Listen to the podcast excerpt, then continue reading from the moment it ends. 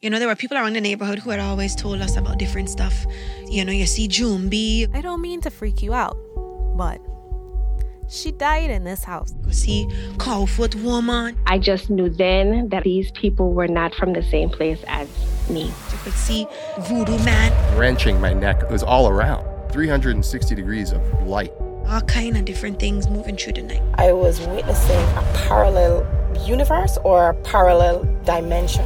They just looked like they were other beings. And my mother said she walked outside to see one hoof print and one human footprint on the floor. This is a story of folklore, Sukunya's larger bless, Buck.